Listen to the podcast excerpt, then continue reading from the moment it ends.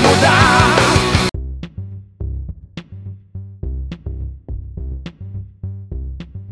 Salve, salve, reis e rainhas de Copa! Salve, salve, reis e rainhas de Copa! Salve, salve, reis e rainhas de Copas! Bom, hoje me deu vontade de fazer a nossa intro três vezes, né? Eu poderia fazer quatro, cinco, talvez seis, né? Se bem que seis é patenteado, né? Então não. Estamos aqui para o segundo episódio do nosso podcast Astronomamente. Hoje serei mais breve nas apresentações. Estou aqui com Edu, Matheus, Maurício Fortunato e Gabriel é, a fim de discutir bastante coisa. Eu olho na tela do meu computador aqui e separei bastante coisa para a gente discutir. O Cruzeiro, graças a Deus, depois de um longo e tenebroso inverno, abandonou a zona de rebaixamento.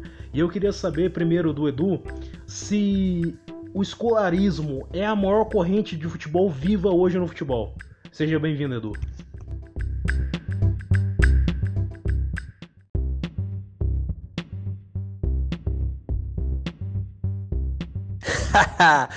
Muito obrigado, César. Estamos aí novamente. A todos os ouvintes. O escolarismo hoje é a nossa religião, a maior vertente no futebol mundial. Me agradou muito agora, levando para análise um pouco mais crítica, me, me deixou muito feliz, muito contente a forma como o Filipão é, tratou essa, esse jogo. Eu falo em relação à questão das substituições, a cobrança até o último minuto do segundo tempo, que é um fator muito importante. A gente viu o Cruzeiro fazendo um gol e retrancando, às vezes se perdendo na marcação, tomando pressão do adversário, é, esquecendo totalmente né, o esquema tático dentro de campo. E o Filipão cobrou isso a, a todo momento. Esse é um ponto muito importante que eu acredito que vai fazer uma mudança muito grande nesse time do Cruzeiro. Então, a gente viu que o Filipão perdeu a paciência com o Marquinhos Gabriel, que era o único jogador destoando na equipe, né? No, o coletivo, no, no, contexto geral, funcionou muito bem. A armação que o Filipão fez é, da equipe em campo. E essa velocidade em trocar quem não estava rendendo me agradou muito, porque o Filipão cobrou bastante o rendimento dessa equipe. A gente viu entradas boas como a do Claudinho e a do Wellington, que vinham praticamente não sendo utilizados né, no Cruzeiro, e o Filipão já enxergou uma utilidade muito viável deles no, no, no elenco, que vai agregar bastante esse estilo de jogo que ele prega. Então, eu acredito que Agora sim, saindo da zona, perdendo um pouquinho essa pressão que tanto estava né, massacrando a gente de não sair do, do, do Z4, né? Então, fazendo de tudo, de tudo. Mas agora, em nove pontos disputados, conseguimos sete pontos. Saímos do Z4, uma combinação de resultados na tabela nos, nos ajudou. Então, agora é vamos que vamos, que o, o escolarismo é a nossa religião.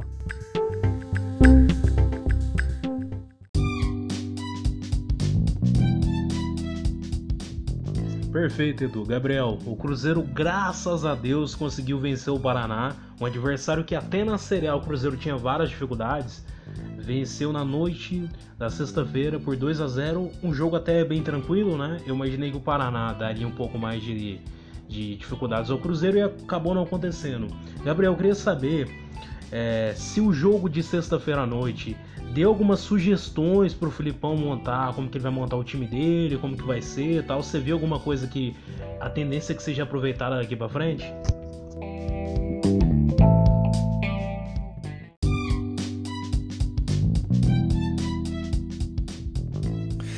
E Cezão, bom demais? Biel aqui. É, cara, graças a Deus deu nós, não? Tava precisando demais dessa vitória. Né? Sequência até interessante, né? Acho que já 4, 5 jogos sem perder. E, cara, a partida foi muito boa. O Cruzeiro praticamente não deu nenhuma chance pro Paraná, entendeu? De gol. É, logo no início o Marcelo Moreno já converteu, né? Bom cruzamento do Regis. E depois o Ayrton, né? Mitinho. Você é louco. A assistência do Bray ali foi top, viu, mano? Estilo camisa 10, nem queria falar. É... Mano, foi um, um jogo muito bom.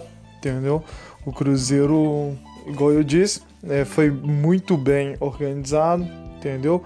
Foi bem taticamente. É, poderia ter, ter feito mais um, entendeu? O único ali que não me agradou mesmo é, é foi o Marquinhos Gabriel, né, cara? Seja é normal já, entendeu? Mas de resto, para mim, todo mundo foi bem, todo mundo foi ok, entendeu? Foi uma partida muito boa do Cruzeiro. É... Em relação ao time que eu acho que o Filipão vai usar daqui para frente, então, cara, eu acho que não vai fugir muito disso, não. Entendeu? Eu acho que o William Potker tá chegando aí, mas eu acho que ele vai. Ele deve pegar um banco pro Marcelo Moreno. Depois que o Marcelo Moreno fez esse gol, ele não sai tão cedo. É... E pela esquerda, cara, eu acho que a dúvida tá mais na esquerda mesmo, né? A ponta esquerda ali. Eu acho que o Brey vai pegar essa vaga aí, viu? Acho que vai ter essa dobradinha que nós está querendo do Matheus Pereira e o Bray. Entendeu? E o time deve ficar mais ou menos isso, né? Eu acho que, a, na verdade, tem duas dúvidas, né? Pelo menos eu acho. Na esquerda, né? na ponta esquerda, ou na ala esquerda, e o primeiro volante ali, né? Eu acho que a vaga deve ficar com o Ramon mesmo, né? De primeiro volante. Eu preferi o Adriano, mas ok. É, o Ramon também não compromete, não. E. E na ponta esquerda ali deve ir o Bray mesmo, cara. Entendeu? O Bray tá bem, velho. Não tem jeito de falar que o cara. Que o cara é ruim ou algo do tipo. Pelo menos, pelo menos ofensivamente, entendeu? A gente não tem nenhum melhor do que ele ali hoje. Entendeu? Então é ele mesmo, né? Mas eu acho que é isso mesmo né, vai ter essa briga aí do Bray e o Arthur Kaique, eu acredito, pela, pela ponta esquerda ali. E essa briga dos volantes ali, entendeu? Ramon e Adriano. Zagueiro e volante no caso, né? Mas é isso aí, Cezão. Tamo junto, é nóis, filho.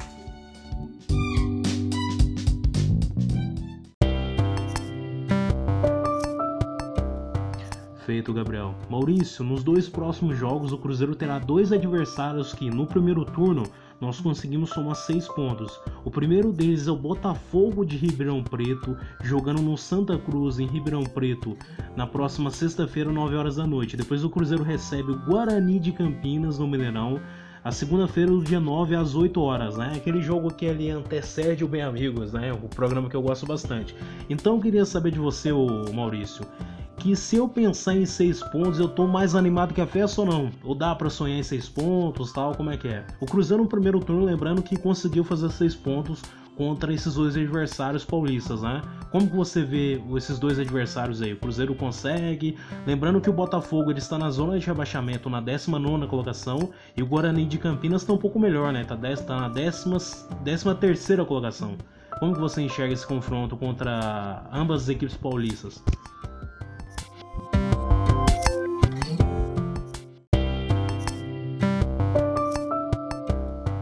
Boa noite, salve para todos. Então, sobre a questão dos seis pontos, eu acredito que se o Cruzeiro jogando mal, sem um técnico de primeira linha, conseguir ganhar duas partidas, jogando mal. Quanto mais agora que nós temos um técnico de primeira, o elenco mais recheado, é, a situação financeira está dando desafogo. Então, assim, tudo está colaborando para o Cruzeiro fazer esses seis pontos. Só que agora com autoridade. Não vai ser aquelas vitórias assim que, ah, ganhamos, mas foi na sorte. Eu acredito que esse time agora vai encaixar e vai engatar umas 3, 4 vitórias aí direto e realmente dar uma deslanchada, como já devia ter acontecido há muito mais tempo.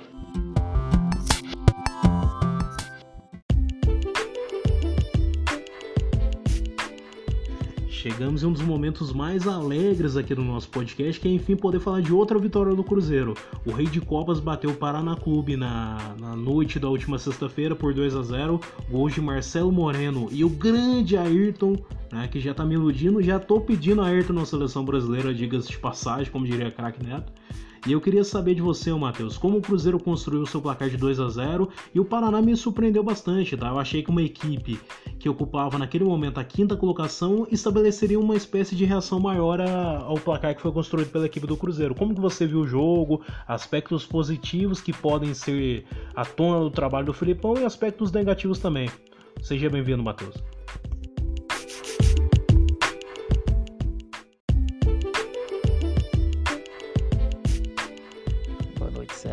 Todos que ouvem o podcast Escalonamente. Então, cara, como que o Cruzeiro construiu um placar de 2 a 0 em cima do Paraná? É, acredito eu, tenho certeza que na, na opinião da maioria que estão ouvindo, é evolução tática, né? A questão do padrão de jogo que o Filipão, em pouco tempo de treino, está conseguindo implementar no, no elenco. Uh, o que deixa a gente muito feliz porque é uma coisa que não tinha desde o começo da, da competição, né? Padrão de jogo, é um time consistente em campo, que sabe o que está fazendo. E parece que o Filipão tá mudando isso aí, porque o Filipão é um técnico muito proativo, né? Na beira do campo, sempre conversando com os jogadores, uh, passando alguma indicação. É, inclusive teve, teve, até uma reportagem no Globo Esporte falando sobre isso. Uh, o ponto negativo, cara, é a respeito de alguns jogadores, né? Por exemplo, Marquinhos Gabriel é um jogador que não tem vontade nenhuma em campo não tem brilho, não, não produz, não faz nada. Eu não consigo entender como que jogadores como esse uh, vestem a camisa do Cruzeiro, sinceramente, porque você vê, é nítido a má vontade de jogadores como Marquinhos Gabriel, Arthur Kaique, na minha opinião também não joga nada. É, é seis por meia dúzia.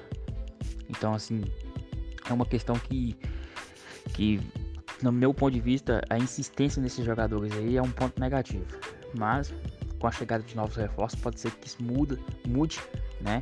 E tomara que mude, porque uh, apesar de pouco tempo de treino, o Filipão ele tá conseguindo encaixar o time do Cruzeiro, ele tá conseguindo fazer o time jogar um futebol padronizado, aquilo que a gente espera, saber o que, que o time faz ou não dentro de campo. Então é uma coisa assim que me deixa muito feliz. Em relação ao Paraná, a postura do Paraná é praticamente igual à postura do maioria dos, dos, times que vem jogar aqui no Mineirão, né? Que é fechar um pouco os espaços nos 15 primeiros minutos. Só que o Paraná não esperava tomar um gol tão rápido como tomou. Então tomou um gol tão rápido, uh, quis partir para cima para ir em busca do empate e acabou tomando outro e foi uma consequência.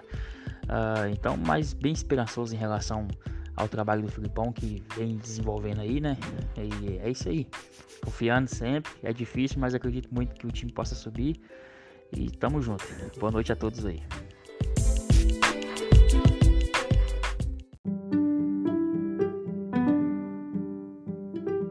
Aqui no podcast A História Normalmente nós temos um momento do ouvinte. Se você também quer participar aqui conosco, basta mandar uma mensagem na nossa página do Twitter dizendo que você quer participar aqui conosco e o tema que você quer discorrer, tá? Que nós colocaremos você no ar. O escolhido da vez é o Fábio, nosso ouvinte da Bahia, que ele quer falar sobre a negociação do Maurício com o Internacional. Fábio, seja muito bem-vindo e se apresente.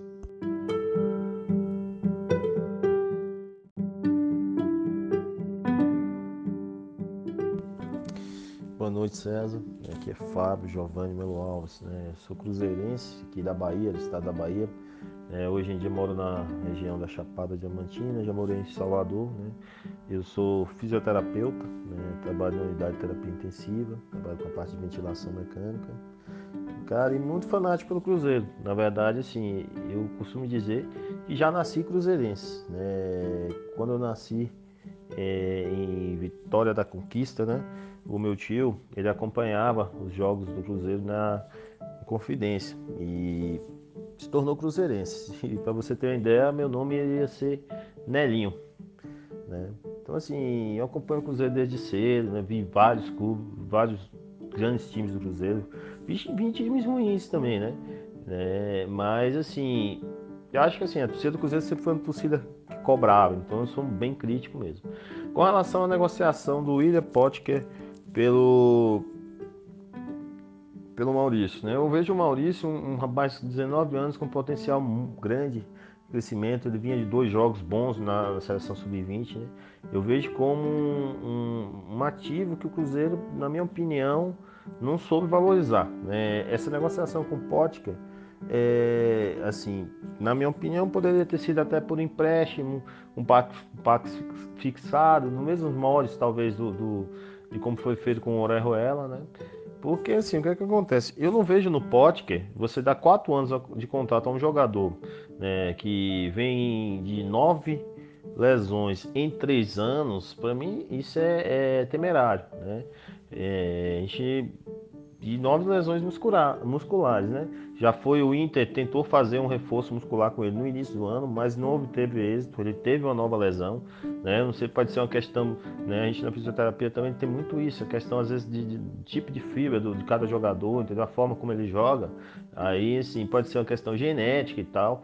Então, assim, eu não sei, eu, eu para mim, meio temerário essa negociação. Né? Eu, eu acho que o na minha opinião, foi uma negociação ruim, né?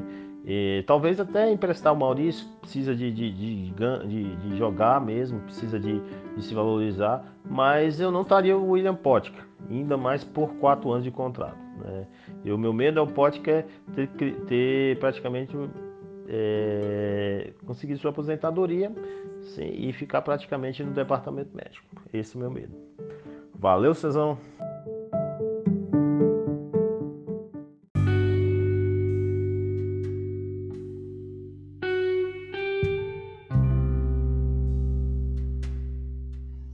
Sacramentada a negociação que leva o atleta Maurício à equipe colorada, o Cruzeiro, por sua vez, recebe o atleta William Potker, de 26 anos, que pode atuar primordialmente como segundo atacante e pode também fazer o lado do campo, né? O Cruzeiro, em comunicado, ele trata essa negociação pelo Potker como algo independente. Nessa negociação ainda teve incluso o repasse de 20% dos direitos econômicos do atleta Maurício ao Internacional, com a equipe celeste ficando com 40% de uma futura venda. Ainda ficou acordado que o atleta William Potker terá os seus vencimentos pagos integralmente pela equipe gaúcha até maio do ano que vem, que é quando o contrato do William Potker se encerra com a equipe colorada. E nessa tarde surgiu a informação que, com a negociação do atleta Maurício ao Internacional, o Cruzeiro abate boa parte de uma dívida antiga que tinha com um dos representantes do atleta, o André Cury. Ficou acordado que essa dívida sairia de 800 mil euros para 300 mil reais, um abatimento de aproximadamente 3 milhões de reais. Edu, uma coisa interessante. No anúncio do William Potker no Twitter oficial do Cruzeiro, teve ali, a pedido do Filipão, o atleta William Potker assina com o Cruzeiro por um contrato de 4 anos.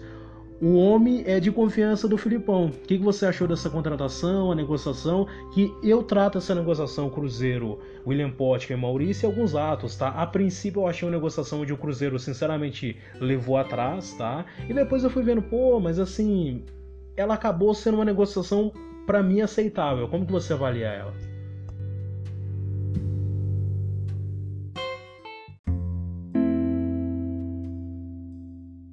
Então, grande César, eu fui totalmente contra no início das tratativas dessas negociações envolvendo Maurício Potker, porque acredito muito no futebol do Maurício, é um, um, um camisa 10 da seleção sub-20 de base, um menino muito promissor que vem se destacando bastante na seleção brasileira sub-20, e eu acreditava que ele teria um futuro melhor e também maior no nosso clube é, apesar das críticas da, da, torcida, eu via ele como um, dos jogadores que mais doava em campo e ele errava por tentar bastante. Ele ajudava na defesa, tentava construir as jogadas no ataque, mas a fase negativa do clube também o afetou muito, né? No desempenho dentro de campo e algumas críticas muito pesadas foi direcionadas a ele, sem, eu acredito que até sem um pouco de critério por a gente ver Arthur Caíque, ver o Regis, o próprio Moreno com desempenho pífio, então respingava muito no, no Maurício essa situação e a cobrança em cima dele era ainda maior. Hoje, vendo todos os detalhes dessa negociação, inclusive foram ditas por, por você, é, eu comecei a mudar de opinião em relação a essa negociação. Por quê? Porque no longo prazo é um trabalho muito importante que o Cruzeiro fez de manter a porcentagem do, do Maurício, que pode ser valorizado num time como o Inter, que está brigando pelo título do Campeonato Brasileiro, que está disputando uma Libertadores. Então, 40% é uma porcentagem muito alta, que pode ser muito mais valorizada do que o Maurício estando aqui, né? Inclusive. Já o Potker é uma incógnita a questão do, da, do rendimento em campo. É um jogador que em três anos vem de nove lesões musculares, faz parte da vida do atleta. O Filipão, inclusive, destacou uma característica dele que eu achei muito importante, que é a explosão. E eu, como professor de educação física, acredito, né, como já te disse, que deve, ter, deve ser feito um trabalho de desenvolvimento muscular com ele, para que ele suporte, para que ele tenha essas arrancadas, essa explosão, é, manter essa característica dele, mas o protegendo também das lesões. Eu fui averiguar a situação do atleta e, e, vi que o Inter, muitas das vezes, não deixava recuperar completamente e continuava utilizando. Então, esse é um fator negativo na recuperação do jogador. Espero que o departamento médico do Cruzeiro, porque o Filipão já sabe das características desse atleta, faça um trabalho bacana. Inclusive, está fazendo agora com o Marco Antônio, né? Para suportar melhor a temporada. Então, acredito que também deve ser feito um trabalho assim com, com o Potker. Analisando todos esses dados, dessa negociação vai ter abatimento da dívida com o André Cury, né, que está sendo um cara muito citado muitas das vezes nas negociações que o Cruzeiro é, fazia, né, e deve bastante a, a esse empresário. É, esse abatimento é muito importante. O Cruzeiro conseguiu 50% do Potker, que é um jogador, digamos assim, novo, de 26 anos, que se render bem ao Cruzeiro, a gente conhece o mercado brasileiro, a gente ainda pode até vender esse atleta, nós ter, não gastaremos nada com ele até maio. Os, os salários serão pagos pelo, pelo Internacional.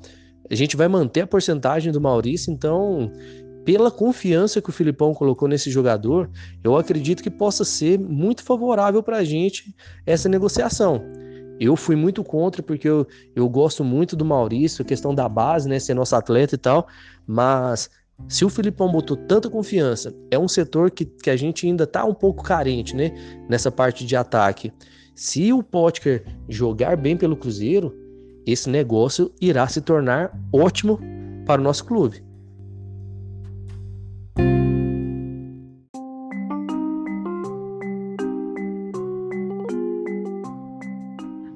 Algumas informações que passaram batido. O Cruzeiro vendeu 20% do atleta Maurício Internacional pela quantia de 1 milhão e 200 mil reais. O Rei de Copas detinha 60% do atleta, portanto agora restam 40% com a equipe mineira, tá? Com essa negociação, o Cruzeiro fica com 50% dos direitos do atleta William Potker. Gabriel, na coletiva após o jogo, o Filipão falou bastante de um jogador que você gosta, que é o Patrick Bray. Segundo ele, o Patrick Bray também pode ser aproveitado como meia. Como você avalia a atuação do Bray e a atuação do Cruzeiro na sexta-feira à noite diante do Paraná Clube?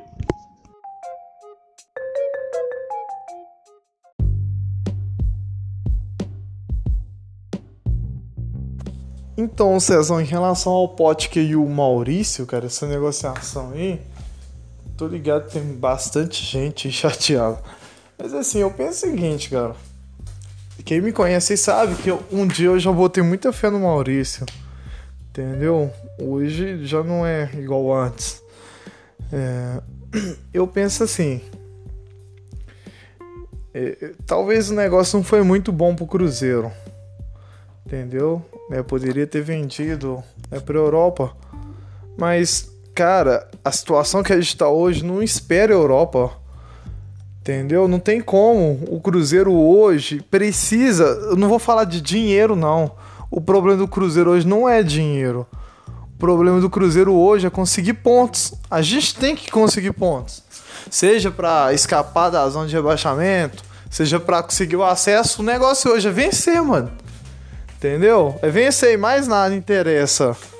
Entendeu? Então, assim, esse é o principal. Não adianta você ter ativo aí sem, sem que você vai parar na Série C. O que, que adianta você ter Maurício se você vai pra Série C? Entendeu? Não vai conseguir subir. Então, o pensamento tem que ser o seguinte: se o Filipão acha que precisa é, do Potker e, e, o Inter só quer o Maurício, fazer o que, cara? Tem que negociar. Entendeu? Eu, eu penso assim. Entendeu? É, posso tá falando algo que muitos não concordam, né? Mas é assim mesmo, entendeu? É, eu penso que tem que negociar assim, até porque o Maurício ultimamente não tá fazendo nada pelo Cruzeiro. Entra, não faz diferença nenhuma. Entendeu? É só mais um correndo em campo. Entendeu? Então, infelizmente, cara, a situação que a gente tá, a gente não pode ficar pensando, ah, é ativo. Ativo não, mano. O Filipão achou que precisa do William Podker, pode trazer, mano. Entendeu? Hoje é o técnico aí que, que tomou a frente, ele não vai sair. Entendeu? Até pelo contrato dele aí, ele não vai sair o Filipão, então é isso mesmo. Entendeu? Se for preciso abrir mão de um cara que é reserva, por mais que é promissor da base, fazer o quê? Entendeu? Eu acho que é válido sim. Entendeu? É o meu ponto de vista, entendeu?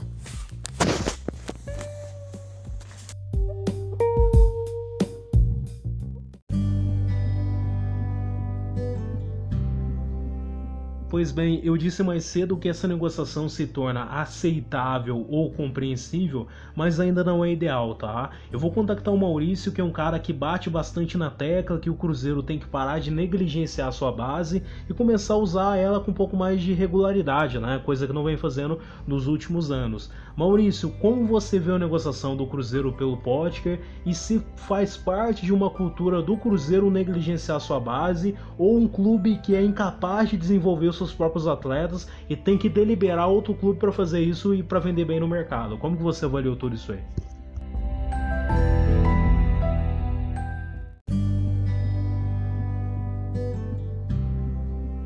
Torcedor muitas vezes ele acha assim que categoria de base, ah, primeiro surge um fora de série, depois a base tem valor. É o contrário. Primeiro você tenta, erra, tenta, erra, tenta, erra e aí sim que você vai ser premiado com fora de série. Porque se você não usa a base, você inclusive desencoraja a captação de atletas. Todo menino que entra na escolinha do Santos sabe que se jogar bem ou mal, ele vai atuar em 10 jogos no Campeonato, no Campeonato Paulista. E só depois de ter jogado mal no Paulista ele vai ser emprestado. No Cruzeiro é o contrário, o Cruzeiro promove o jogador, não tem espaço no elenco, o que, que faz? Empresta, empresta até final, finalizar o contrato. Por isso que assim, Alguém que tem a ambição de ser jogador vai jogar no Cruzeiro? Provavelmente não.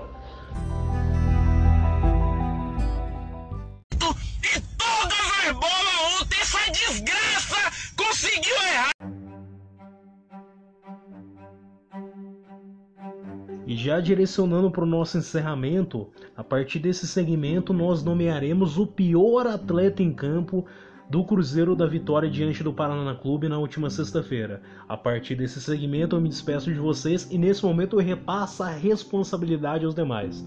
O pior atleta em campo da vitória do Cruzeiro.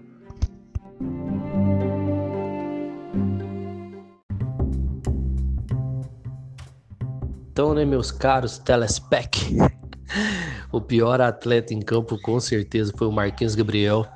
Inclusive, compartilho dessa opinião com o próprio Filipão, que ficou putaço com a apresentação quase que medíocre, né? Desse, desse atleta de meio campo.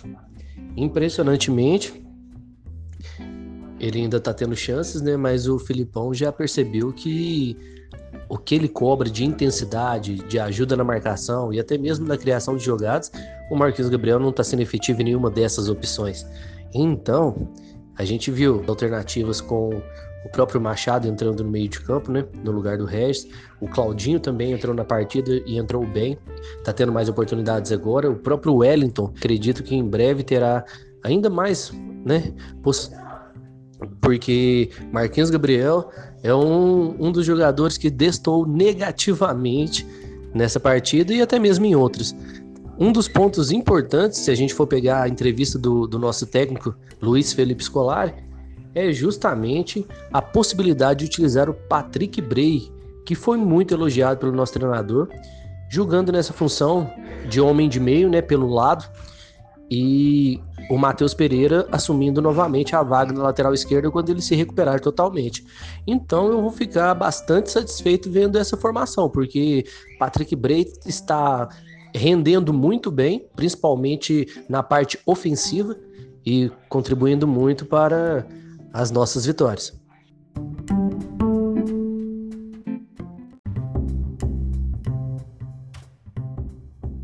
Nó, você me pegou com essa pergunta difícil aí, viu, César? Cara, Marquinhos Gabriel sem sombra de dúvidas, viu? Marquinhos Gabriel, eu já dizia antes, hoje ele não tem recursos para ajudar o Cruzeiro, cara. Entendeu? É, não tem mais velocidade, entendeu?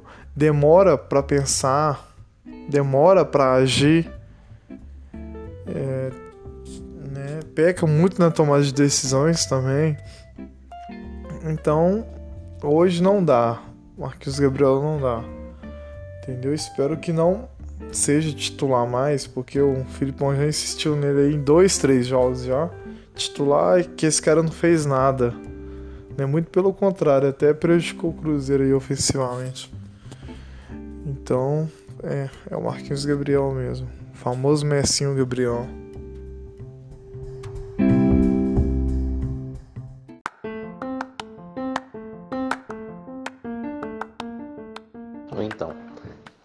Marquinhos Gabriel está há muito tempo se esforçando para ser a pior figura do Cruzeiro em campo. Isso não é de hoje, não. Isso que, obviamente, se o cara voltou, não teve espaço no Atlético Paranaense porque o futebol dele não estava rendendo. O Marquinhos Gabriel é um caso engraçado, assim, é um jogador que só se sustenta, só tem espaço no meio do futebol por supostamente ser um jogador tático, porque criatividade ele não tem e não é tão rápido.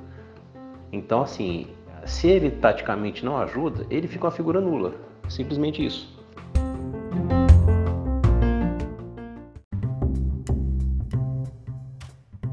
O pior jogador para mim é o Marquinhos Gabriel, que inclusive no áudio anterior foi destacado para mim como ponto negativo, né?